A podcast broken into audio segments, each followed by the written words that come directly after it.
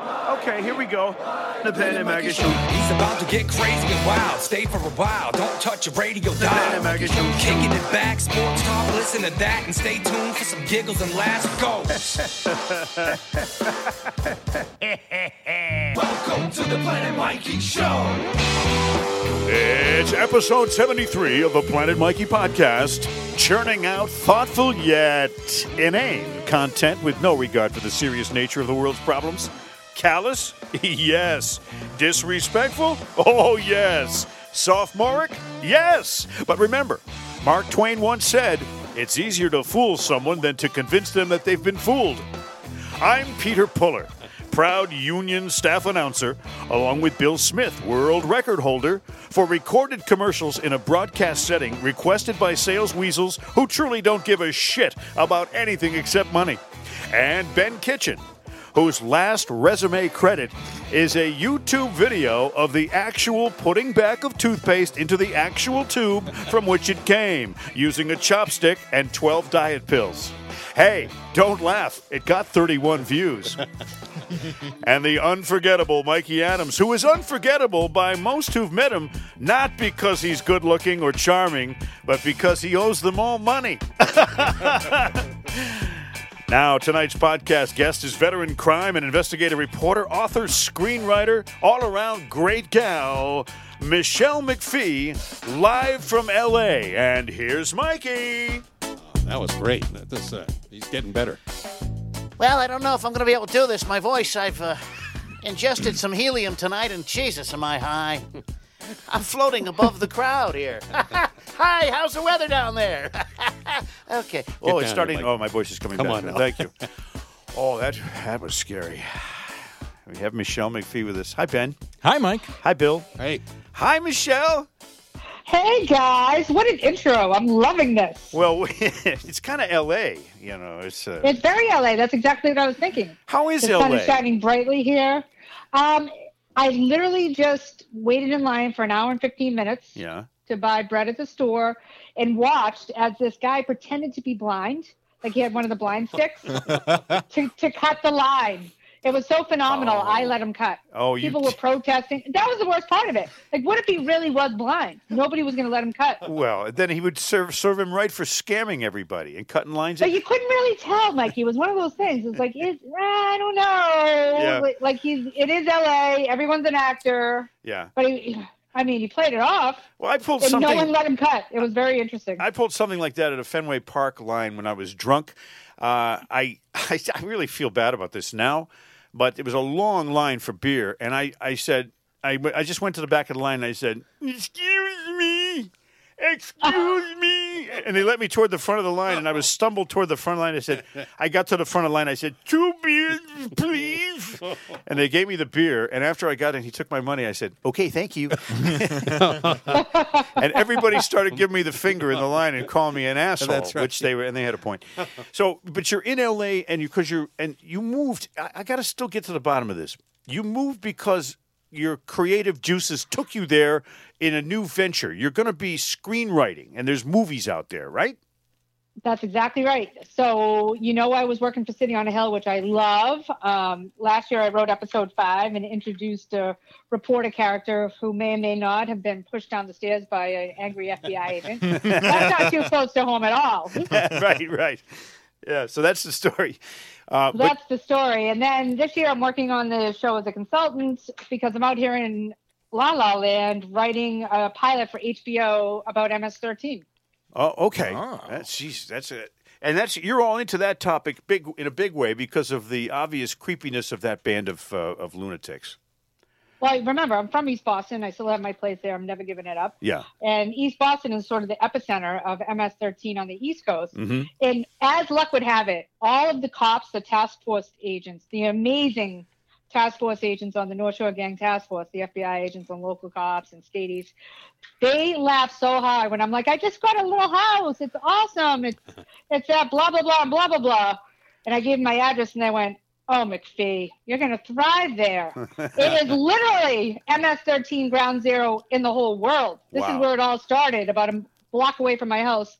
Today I was leaving and there's MS13 graffiti all over the wall in front of my house, I immediately almost started to cry, thinking they found me. Oh, please don't say that. Now you you have LTC, right? Oh yeah. Okay. Well, I was going to say, at, In least California, though, I have to transfer it. So here I'm relying on Mace and and Eastie mean mugs, pretty much. Yeah. yeah. well, you'll, I'm sure you'll be fine because you are what they call a tough cookie, my love. Well, thank you. I'll take that as the ultimate compliment. Absolutely.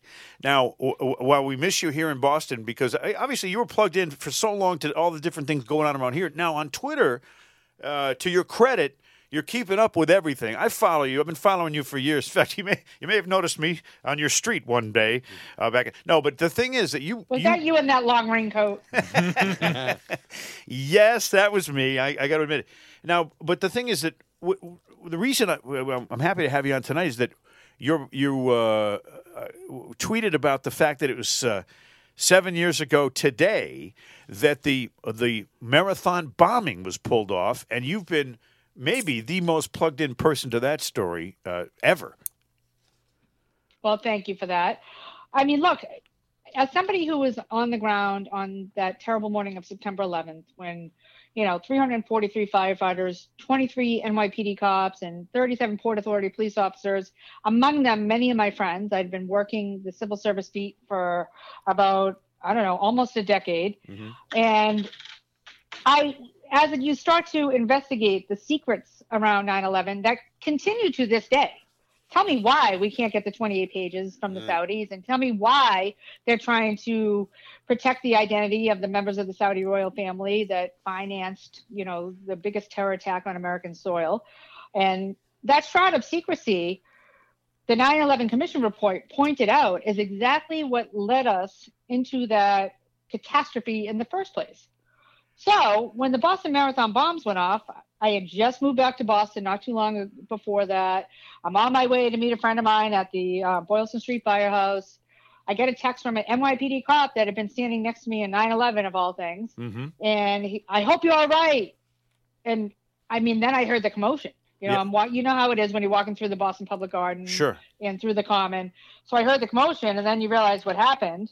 Obviously, a source snuck me into that, and I will never ever forget that. You know, a street in Boston looked like Baghdad. It, in a lot of ways, I was at Ground Zero when the second tower fell.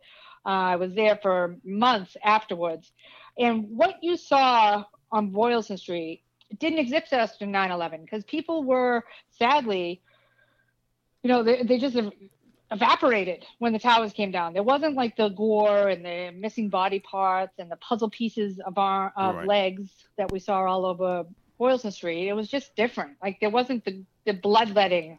Obviously, No. 2000 and you know 900 people died that morning in New York, but you didn't see the same sort of thing. Right. You, you now, with the exception maybe of the people jumping off the building, you know, and landing on the is I'll never forget. which is unbelievably brutal. But the people did. They turned to dust, and there were 3,000 people roughly, you know, that just basically, as you said, evaporated into whatever, smoke and, and dust and blew away.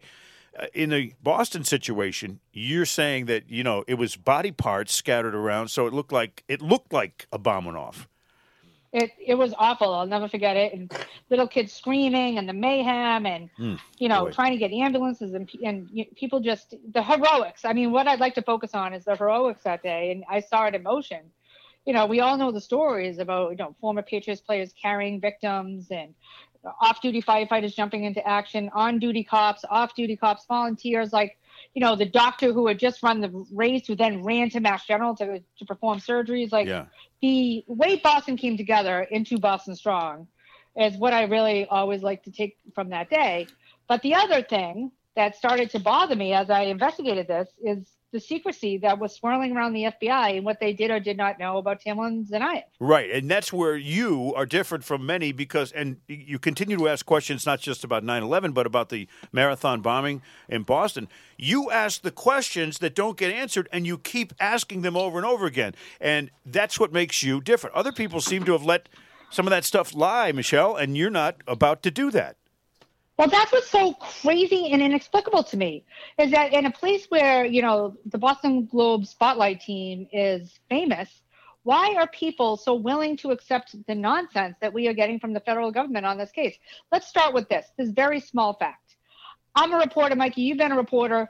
You interview a coach of a of a team in 2017. As I'm sorry, in 2011, um, which we know the FBI did. The FBI opened a case on the Tsarnaev family Mm-hmm. after the Russians, the FSB, gave us two separate warnings in 2011 Right. saying, "Hey, we've intercepted some pretty scary text messages between some jihadi here and this guy Tamlin Tsarnaev who lives in Cambridge. His mother's a wackadoodle too. You might want to keep an eye on this guy." Yeah, you might want to get on it and stay on it. Well, the FBI goes out and visits them. They do multiple, which they they field office visits, and they come back with the conclusion. So they say now that nothing to see here. He's fine, no big deal. He's related to some jihadi in Russia. He talks to them all the time. He's in touch with this well-known radical named William Plotnikov, a Canadian boxer who is in the same world as Tamerlan. But don't worry about it. So the FBI wants us to believe that less than two years later, when Tamerlan Tsarnaev bombs the marathon and we have the picture of suspect black hat and suspect white hat, Yeah. no one recognized him. None of the people in charge of, of you knowing. interviewed him multiple, multiple, multiple times. And you don't Yeah. say, hey, isn't that is that that moron we we rolled up in Cambridge? No, but they didn't. But they didn't. absurd. They, they either Do you didn't really recognize buy him. that though. or they didn't As wanna a bring it up. reporter, I don't buy it. Right. Well, you, because you know that if they're anything any good at their jobs at all, then somebody somewhere along that chain of command had to have an idea what this guy, who he was, and where and why why would we be concerned, right? And remember this, you know, we have bought a very expensive facial recognition software package. Yeah. And Tamlin Tsarnaev had been arrested for whacking his girlfriend and, and knocking her around because she was dressed too provocatively. So he slapped her. Well, and Um, he was also involved in a a, a, a drug-addled murder case, right? Okay, well, this is where it gets really interesting. So the Russians warned us in March of 2011 hey, this guy, he could be very dangerous. We think he's going to come to Russia and join the jihad. And then in early September 2011, the FSB sends a second note, this time to the CIA. So now you have the FBI and the CIA in the United States warned about Tamlin Tsarnaev. Right. they put him on two terror watch lists. That same month, September of 2011, Tamerlan Tsarnaev slashes the throat of his former roommate, a man that he had been seen with all over the, the boxing world, a guy named Brendan Mess, who was a very accomplished mixed martial artist, Yep. mixed martial arts artist, right? Is that how you say it? Yeah. He's an MMA guy. So, September 11th, the 10 year anniversary of the savage attacks we just talked about, uh, we find these three guys dead. They're nearly decapitated. The two Jewish dudes were sexually mutilated. There's drugs sprinkled all over the body. There's cash left at the scene. This is not a robbery. It is the 10 year anniversary of the September 11 attack. Wow. And but no Mm-hmm. one no one was. I mean, no one said where's where's these Russian guys? no one said, "Hey, where's Brendan's best friend? He didn't show up at the funeral." Oh, by the way, the last phone call that was made by the victims was to a place called Jerry's Italian Kitchen. You might remember that. Do you remember when they found the fireworks Yes. in uh, Planet Aid dumpster of all names, right? So Right. that was Jerry's Italian Kitchen. Guess who worked as an under the table delivery driver at Jerry's Italian Kitchen at that time? Who? Tamlin and I. Oh, what a shot! Now, what a coincidence. did he have ties to the FBI as an informant? Yeah, I would say, and this is where I'm careful. Look, you can't say he was on the FBI payroll like Whitey Bulger. He was top echelon informant, blah, blah, blah, blah, blah. Right. It's a more complicated um, tangle of events because if you go back to 410 Norfolk Street, that building was owned by the late uh, Russian studies professor, a guy named Alexander Lipson. Alexander Lipson had ties to a guy named Ruslan Tsarni. I'm sorry, uh, Graham Fuller and Ruslan Tsarni. Now, if you anybody Google's Ruslan Tsarni, you'll see that he was a CIA operative working in the oil industry, and he was a Chechen. He was the uncle of Tamerlan and Jahar Tsarnaev, the marathon bombers. Man, this thing is so it's intertwined and twisted. Right now, well, wait, it gets better. Graham Fuller. Do a simple Google search on Graham Fuller. He was one of the highest-ranking CIA officials in the country under Ronald Reagan in several administrations. His claim to fame: arming uh, Muslim radicals against the Russians. So he was the guy who thought it would be a good idea to give Osama bin Laden a bunch of weapons so we could fight the Russians. okay. This, this is what we always. This is his brain is set in. Let's arm, you know, radicals against the Russians. Let's use them to our uh, to our, and it worked, I guess, until Osama bin Laden decided that it didn't, right? Uh huh. But he was still doing it, and he was the station chief. Graham Fuller was the Graham CIA Fuller, station chief. Yep, in Ankara, Turkey. Now you get a hold of the Tsarnaev family's immigration records. Wow, who let them into the country? Hmm. Someone in Ankara, Turkey. Oh, oh, gee, I wonder if his name is Graham Fuller. There you go, Mikey. bingo, bingo, bingo. Oh man, this is a this is a sick, twisted swamp of decadence going covering five different countries and seven different political positions in life. And to see where the complication is, whose asset was he? I'm positive he was an asset. Right. But what branch of the what what little acronym was he working for? Anybody's guess. I would say it was all of them. Wow. Well, that and Because now remember when when Tamlin now he's on two terror watch list. You know, there's dead bodies all over Waltham. His buddies. He doesn't show up at the at the funeral. In fact, the the friends of those three MMA drug dealers are like, "Hey, Tamlin didn't show up. Hey, Brendan Mess used to bring Tamlin around. Hey, you know, Tamlin was teaching Brendan Mess how to box, and Brendan Mess was teaching him how to to do mixed martial arts." Do you think maybe you should talk to Tamlin Tsarnaev? Nobody ever did. maybe that's a good idea, only because he's an obvious choice. Now you're Right. You, you detail this. Uh, obviously, you had two books. You had Maximum Harm, 2017, Mayhem. Your your latest book is is the book where you connect these dots for people. Is that right?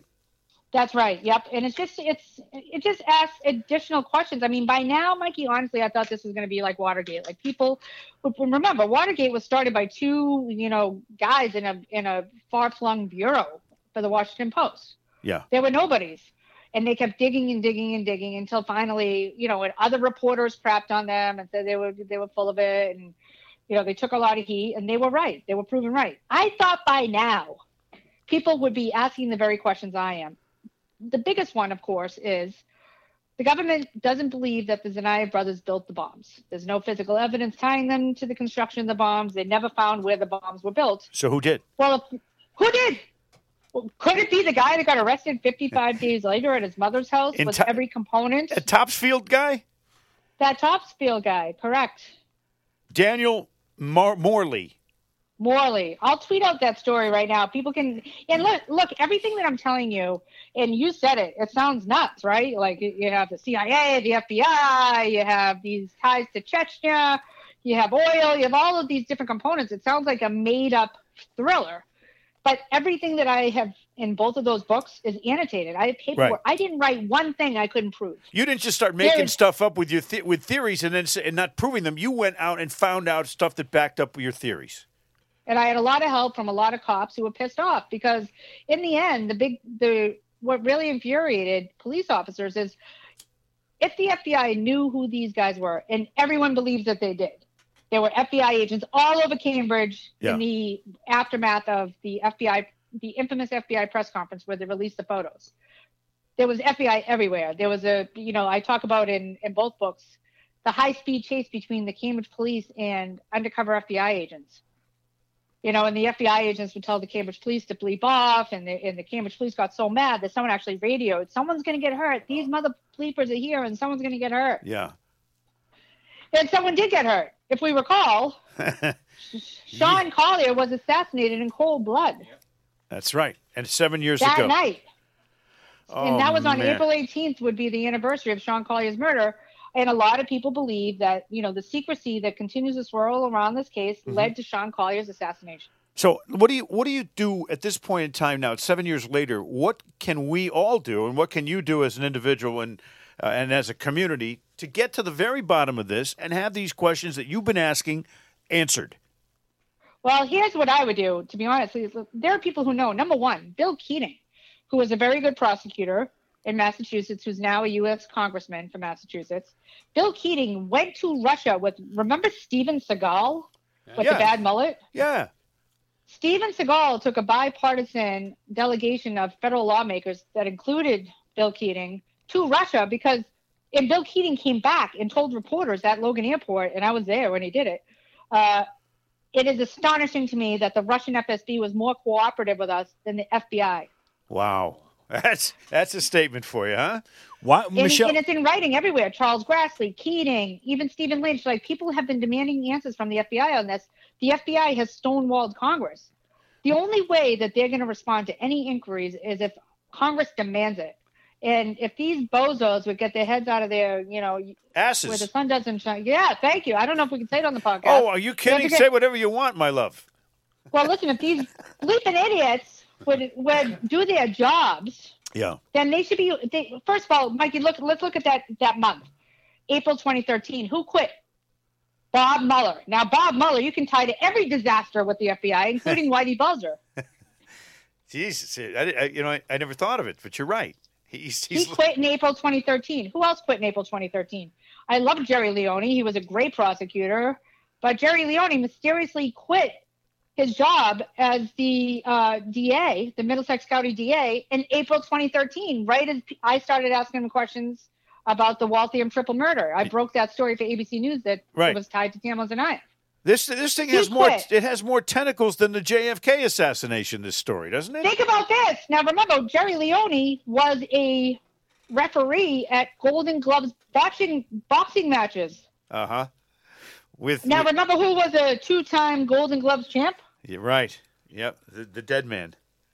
The dead man, Tamlin and I. Do you see how you could go? You could go bananas thinking, why are people asking these questions? Wow. Janet Napolitano, the Department of Homeland Security Secretary, who was dragged in front of Congress, the only one who showed up, she quit after she gave this testimony because she was caught in two lies and then said she wouldn't answer any questions that weren't in a classified setting. M- So now the Bo- even Dick DesLauriers, the sack of the Boston field office, quit in April 2013. You don't see that as a pattern? do you think this is a case of the FBI trying to hide their mistake, or do you think there's something else going on here that's connected to something else and they just do not want us to know about it?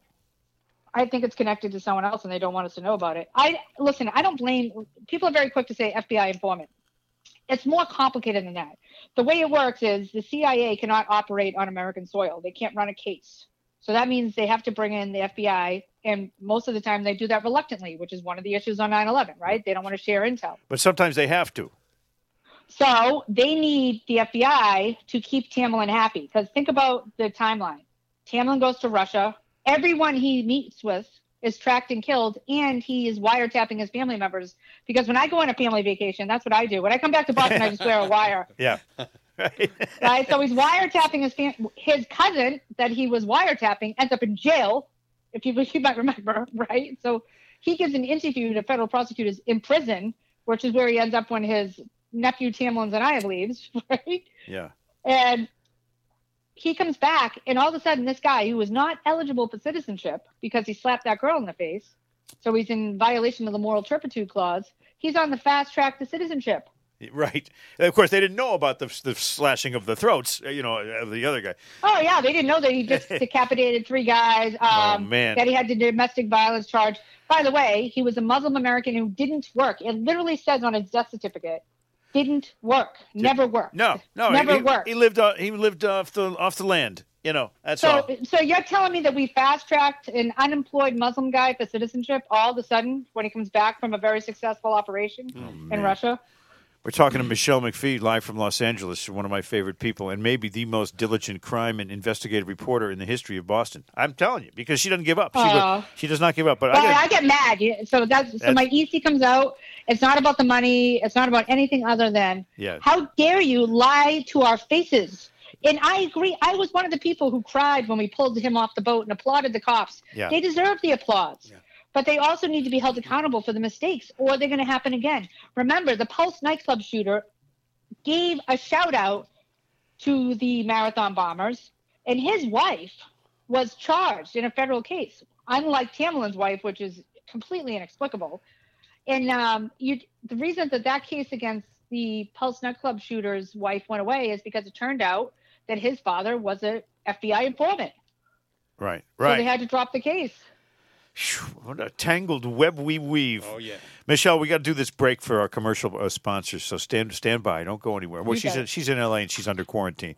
By the way, not to be creepy, but we're all doing this uh, podcast in our underpants. You don't mind, do you? No, that actually gives me something to think about. That's nice. Yeah, we- we don't want to be creepy, but And, what, yeah, and listen, that image is better than the one of the homeless encampment outside my house. So, Oh, it was- thanks. I was gonna, I don't want to scare Michelle off, but she doesn't scare easy. So, Michelle, what are you wearing? uh, you know what? Honestly, Mikey, I had a Bruin shirt on, and I and I, I threw it on by accident because I have thrown out everything that is going to make Jeremy Jacobs one penny. That's great. There you go. There's the spirit, like an Eastie. Now, with the I'm going to have to become an LA Kings fan now. don't do it, don't do it. Right, Well, I have to. I mean, you can't support the Jacobs family after what they did to their workers. Well, we can't even bet online. Our sponsor is BetOnline.ag. They're from a foreign country too, just like uh, Tsarnaev brother. Uh, with no NBA, NHL, or comparison. Don't do that. no, I'm just saying they're from a foreign country, They- but it's a, it's one of our friends. It is one of our Yeah, friends. th- thus the AG. Good lord. Are you going to wear a wire when you bet with them? Oh, yeah, uh, you know, I'm going to bet with a with a Russian guy. Uh, there's currently no NBA. There's no NHL. No MLB. I got more happy news. no kissing on the lips. you uh, you might think though that there's nothing to bet on. Well, guess what? You would be so wicked wrong and everything. Our exclusive partner, BetOnline.ag, they're good guys. Still has hundreds of events, games, props to wager on, all kinds of stuff. From their online casino to poker and blackjack as well, they're bringing the Vegas to you. Missing the NFL? That's not a problem because BetOnline has live daily Madden NFL 20 simulations. I tell you when I met John Madden, No. I was eating a fruit cup. I was out in L.A., Los Angeles. Speaking of Los Angeles, uh, when Fox News announced that they were going to be carrying the uh, the uh, NFL, so we went out there to meet Pat Summerall and James Brown and all those guys, and and I get to sit down with John Madden, and I was eating a fruit cup, and I said, John, you want a strawberry? And John Madden looked at me, and he said, No. If it don't float, I don't eat it. what the hell does that mean, anyway? You big fat pig. Anyway, so entertainment betting uh, is also available. You can bet on Survivor, Big Brother. Is there a little brother? Yeah. American Idol, stock prices. You can bet on anything. You can bet uh, even on the Nathan's hot dog eating contest. Well, you know, they got to make both ends meet. That's right. Uh-oh. 24 day, uh, hours a day, all online. Visit the website or use your mobile device. Do whatever you want. Just go to betonline.ag, your online wagering solution. That should pay the bills, huh, Michelle? That should pay the bills. I like it. Now, Are we going to bet, bet on celebrity horse? I think that's like the one thing that's going on in LA right now. no, it's Oh, so it's so bad. I, honestly, it's it's just weak. Um, you what you I think the best thing to bet on is uh, uh, adult movies. You know, you bet on how many minutes into the first scene will there actually be sex between two people. Seven to eight is always your go-to. Right. Seven to eight. Always. Always. So Now- if you guys just wiped through the Pornhub, that's it. It's kind of like Netflix for me, where I've wiped out every show. We've made Now it all the way to the end. Wiped out Pornhub. Well, I, I know that Ben has calluses on his thumb. I don't know what they're from. Some not from from clicking on the Tiger King. Now, Michelle, y- y- there's so many other things. Listen, we've all dated a dude that we wanted to feed to a tiger. Trust me. Um, some of the other things that you are are uh, still plugged into on a regular basis. You know, we, obviously we talked about the MS-13 thing, and you're on the case when it comes to that particular band of uh, of badasses.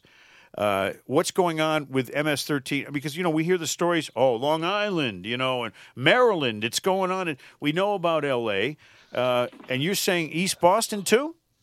Well, East, there, I'm writing a book right now called Operation Mean Streets, and it is about the largest takedown of MS-13 ever in the country, and it was uh, done by those guys in the North Shore Gang Task Force.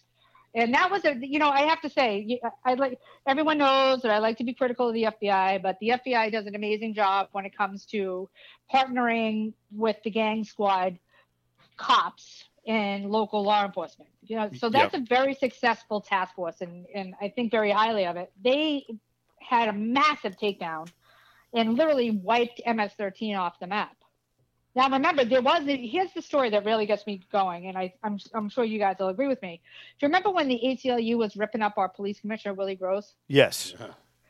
and they were saying poor these poor people are being profiled in schools and the schools are the biggest recruiting tool for ms-13 Yeah, they get them these young. unaccompanied alien children they come in mikey they sit down next thing you know they got some gangbanger sitting down next to them with a recruitment video Right. at east boston high chelsea high it's outrageous So And- and just the very- all over. The very threat, ahead, I'm sorry. The, the, the threat of, I mean, just them being around you is enough to intimidate young people into a specific kind of behavior or loyalty that they wouldn't have had otherwise without the intimidation. Look, you wouldn't even believe what some of these kids really have run from horrific violence in what no part of it. Yeah. But next thing you know, someone sits down next to them at school with a picture of their naked mother tied to a chair in El Salvador. You sure you don't want to join? Yeah. And and so and it's all happening in the schools. Wow. So Willie Gross and the BPD and the BRIC, you know, the Boston Regional Intelligence Center, they were trying to do the right thing to save those kids who really don't want anything to do with these gangs that, you know, the school administration wants to pretend doesn't exist. So they're trying to help these kids. And what does the ACLU do? Sue them for being racist. And this is the beauty of it. Right. In this ACL lawsuit they filed against the BPD, they mention poor so and so, I forget his name. Poor so and so, you know, Juan blah blah blah, right? He was carrying a machete to school because he was going to help his mother cut vegetables after school with that machete he had tucked in his pants. I heard that story. Yeah. Yeah. And Right? that's, Like they went on and on about this poor guy, and the Globe ripped the Boston Police Department up. They completely ripped him apart. And then it turns out that that guy, they Yeah. have him on wiretap, bragging about how he snowed the immigration lawyers to let him stay in the country. Sure. Three weeks later, he chopped up a 16 year old in Lynn, Massachusetts. Yep. See, now, what, what country uh, are they coming from? What countries in particular? It's, it's the northern triangle of Central America. So um, El Salvador primarily, Honduras? Honduras and Guatemala. Yeah. The irony is, though, is that MS-13 is the most dangerous American export since the atomic bomb, because it was created literally right where I am sitting at this very moment in Westlake, Los Angeles. The I city of never should have angels. Where I lived, the city of angels, but it's it's in this neighborhood that MS-13 Began. got its start. Yeah. we, we started deporting these guys back to their native El Sal, Honduras, Guatemala, Right. and an explosion of violence. Do you know right now MS-13 is patrolling streets with baseball bats to make sure people don't break the quarantine? I'll send you a funny video when we hang up. Oh, my God. So if you're like a you're like a 50 year old man, it's one of us is walking down the street, and you're breaking the quarantine, you're gonna get spanked, literally spanked by a 16 year old member of MS-13 in the middle of the street, and they videotape it Right. to humiliate you. And do they even know that they're 16? A lot. I, I, understand that a lot of these folks that are in MS-13 or that are still in high school are really they don't know when they were born or where they were born, or uh, so some of them are right? 18, they, they 20. all have a date. yeah. Like they have this. The cutoff date is you know whatever the date is. That's you would not believe how many kids from the Northern Triangle have the same birthday, and it just happens to be the last birthday you can have to get into an American high school. Oh, I see. Right. Yeah. Yeah. They did uh, just to get in. Now, you've covered so many things over your time here, and I, you know, I mean, I go back with you. You're doing radio. You're doing WRKO, and you're and you're writing for, for newspapers. And uh, is it true that your first big uh, exposure to a major crime story in Boston was the '99 mob hits? Oh yeah, don't you remember that the Steak Tips Massacre? That's right. Now, I just I read that somewhere, and I didn't I didn't know that you were 1995. I thought you were like uh, you know in high school then. How sweet of you. No, I actually I was the first UMass Boston because the Globe Co-op program wouldn't let in the state school kids. Surprise, surprise. and I um do you remember the guy? There used to be that old Irish guy that waved the flag in front of the Globe saying the Globe was anti-Irish. Right. Well, I joined him and I was like, the Globe is anti-Bostonians. And they let me in to the co-op program. so I was like the whiskey tango. I never forget walking in there for the very first time. And they literally like looked me up and down like the whiskey tango girl that I was, right? And I still hold on to it. And a lot of those people didn't even pick up their paychecks. But I had such a great opportunity writing for them. I mean, it was it was Well, you plus you jumped in amazing. both feet. I mean, you talk about jumping right into the into the fray a little bit. Now, you, I, I'm trying to figure out a time when you've been wrong about something, and I'm going back through. Let me go through a ch- quick checklist here, okay? And you know, these have all been documented and and a docu- part of documentaries, as a matter of fact. Aaron Hernandez, you were right. Oh, remember the beating, uh, the death threats? Yeah. I was more afraid of Patriots fans than I was of MS-13, and that is not an exaggeration at all. The vitriol, the hate, the threats, people coming to my house, strangers walking up to me, calling me disgusting, threatening me. It was unbelievable. because you busted out the truth. It was true, and I didn't listen. It to this day, I want to uh, reaffirm that I do not care at all about his sexuality. In fact, if you were um, when I first moved here, I lived with Jarrett Barrios, the former Cambridge senator who passed gay marriage. Yeah. So can you imagine how stupid it is that people call me a homophobe when I'm living with Jarrett Barrios and his partner, right? Like it's absurd. Yeah, right. That's, rid- and I've ridiculous. always, you know, very publicly supported LGBT rights. but you were so it's basically an absurd ex- accusation. you, This you- was about Odin Lloyd walked in on him and his and his high school boyfriend, and that's why he got killed. It is a motive to a homicide. Period, plain and simple. And what's really sad, Mikey, is think about all. I never covered that trial because I was writing my marathon book. Yep. I broke the story he was getting locked up. I think I told you this before about how the, my source sent me a text and it said, "We're going to lock up an NFL player. Head to North Attleboro." I wrote back, "Who?" And he wrote eight seven, and I was like, "What? No way!" Gronk.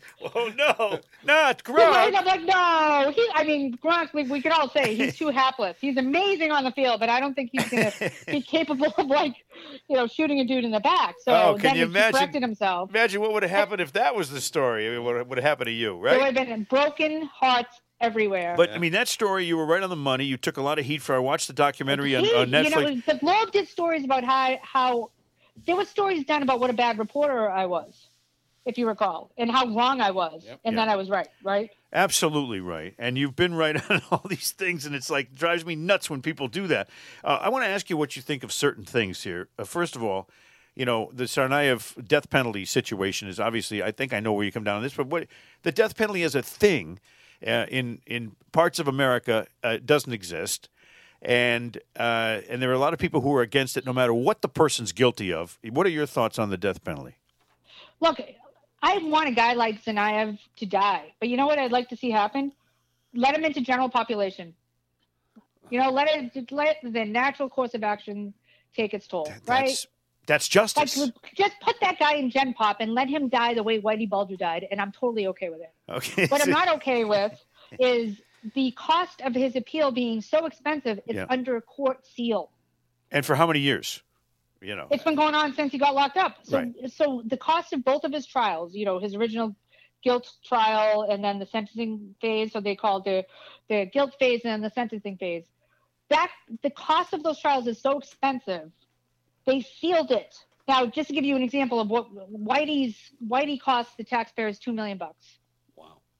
right? So imagine with the Tsarnaev case, with the lawyers going back and forth to Yeah. Russia and family members being put up in hotels and everything else. So expensive that the Globe, to its credit, has tried to get it with a FOIA and by suing, and it will. The court will not release it. Now, every single day, I wake up and I look at Tsarnaev's appeal. Has anything been filed? What's going on? hmm And the one of the only things that have been filed in his appeal is a successful motion by his taxpayer-funded defense team out of New York. So think about that. Every time they need to visit him, they fly from New York to Colorado. And who pays? They- we do. Yeah, right, right. And they successfully got the cost of his defense sealed because they didn't want it to taint public opinion about Tsarnaev. right. Because it's 'Cause it's it is important. a boondoggle. It is big dig money we're talking about Yes. for this defense. Yeah. Right. You know, I've I've often thought of the death penalty that justice is only really could only really be achieved by the victim's family. If somebody like gets murdered, the victim's family should be able to have they should have a, be able to have a pay per view. You know, get all the money, give it to the. Here's what I think though: when someone blows up a, a bunch of people or tries to, they should die by M80s. They, every, the Yeah. family should be able to tape M80s to this guy's body and light them him, themselves to get the pleasure and the revenge out of their system. Uh, Does that sound? Am I sick? No, I'm with you, Mikey. Because seriously, like even the court officers who did an amazing job, um, the court officers who worked that case, these guys, you know, had to listen to this crap day after day after day, sitting in hit, sitting in the trial, which I did every single day. You know, he didn't have a bit of remorse, and then his taxpayer-funded lawyer will be rubbing his back, trying to make him look sympathetic. It, it really starts to weigh on you. Where are you on you? Yeah. Where on you? Hear me? Both. See how I get all where on you? My Boston comes out when I'm all aggravated. That's all right. Now, I want to ask you too. Uh, lately, there's been a trend, especially with this coronavirus, uh, where, where people are saying, "Well, let the, let the prisoners out, even though they're dangerous, because we don't want to subject them to the coronavirus. That's cruel and unusual punishment. So we'll just let out the prisoners." I, I, to me, that's atrocious. and lock us in. Eh, Right, right. We we get locked into our houses while these guys get to leave the prison and go wandering around. I saw a video today on Twitter where a guy who just got let out in New York by Mayor De Blasio uh, stole some money from a, a handicapped old guy right on camera two days after he got let out of prison. What are your thoughts on that trend? Okay, so they let 3,500 prisoners out in LA. Now, like you've heard me complain about the homeless in camp. I'm not exaggerating. There is a tent city outside my house. Now, I've been on a rampage with the city about this. Had a big fight. You know me. It's not like you know I'll I'll sit on your doorstep if you don't call me back. Yeah, So the the city councilor told me that the mayor has an edict. Where do you think these 3,500 prisoners are going? Yeah, They're not going to go check into the Ritz. right, They're going right. to set up a tent on the street No, which is what they have. So this homeless encampment in front of my own house has grown by 20 tents. And now it's become legalized open air drug market. And guess who tags it?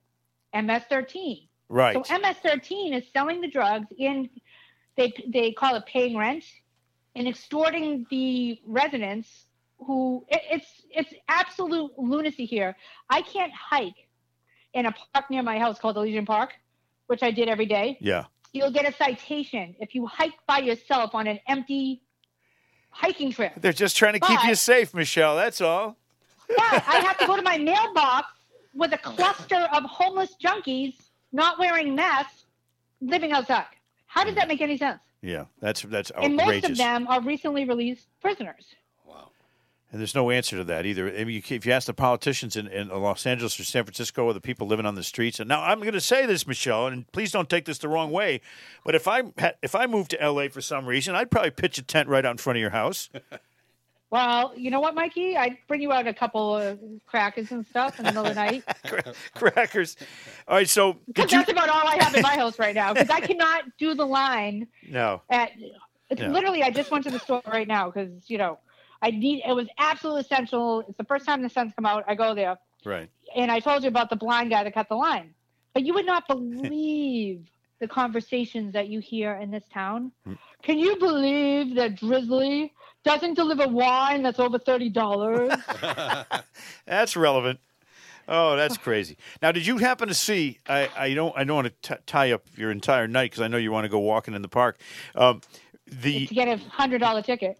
the, uh, the the Netflix series that's been done on the Massachusetts crime lab scandals. The, you know, the, Oh, isn't that a beaut? I love that. you've been you've been watching that on Netflix. I watched it in one night. It's It a- was amazing. And that's why when Deval Patrick announced that he was going to try to run for president, I laughed uproariously. yeah, I'm, I'm like between Sonja Farak and Annie What's Her Face, du, du, du, Dukan or whatever, Dookhan. Dookie. And do you remember what, the, you know, the one thing that they didn't do in that documentary that was relevant to me was uh, the reason she did that is because she had a crush on one of their prosecutors and wanted to like flirt with him by making all of his cases good. Re- really? yeah. That's even that makes Annie it even Dugan worse. was what had a crush on one of the prosecutors. Wow. So she made all of his cases like rock solid, even if they weren't. Oh man, you know, honestly though, this is what your calling is: is to be in charge of the content and the direction of some of these uh, documentaries with the Michelle McPhee touch, with the digging of Michelle McPhee, the the uh, intrepid reportage that you always give these stories. This is where you're going to be. This is going to be big for you out there in LA. I'm telling you right now. I got an idea for a movie too. I want to make a movie about a, a guy who owned a, an X-rated movie theater in the '80s. I, I'll, I'll tell tell you about it when I see you for, for dinner when you come back to Boston. That is an absolute deal. I cannot wait for that. I got a I was supposed to be back right now. You know that. Well, when are you coming back? Oh, I was supposed to have a big book party last night. You were on the list, remember? But now, who knows? Yeah. Oh, because of oh, you're because of the virus. Yeah. That's, well, Yeah, because of the virus. You, who knows? You, you know, I'm going to go. Uh, I don't know. well, you know, we we love you and we miss you, but we always close the podcast with a, a song that's relevant, and uh, I always do the song as Joe Castiglione. Would you like to listen to my version of this? I would love that. Oh, please do that. The great Michelle McPhee has been our guest, and she's in Los Angeles, and we do love and miss her. And uh, let's see, we'll, we'll get her next time she's on. We'll get her uh, her rating on this our karaoke version. dedicated to the coronavirus. It's called My Corona. here we go. Are you ready, Joe? I'm right over here, Mike. Uh, I'm ready to do the song now. Here we go. Ooh, you're all a pretty one, a shitty one. When you're gonna give me my life, Corona? Oh, you're making people sick, you little prick. When you're gonna get the fuck out, Corona? Make it fucking stop with your slop, bats and rats and monkeys. You dine in China, Wuhan. Oh, holy cow, do you believe it? Ow! My Corona! My, my, my, my Corona. Come a little closer. People die because you lied, killing older folks. It's no joke. You're killing the economy with what you gave to me. Why, why, why, why, why, Corona? Can you believe it?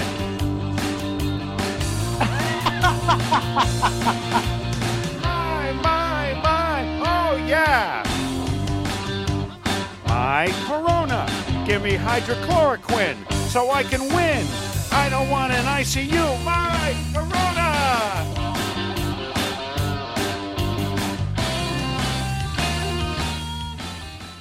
I'm an asshole. That was awesome.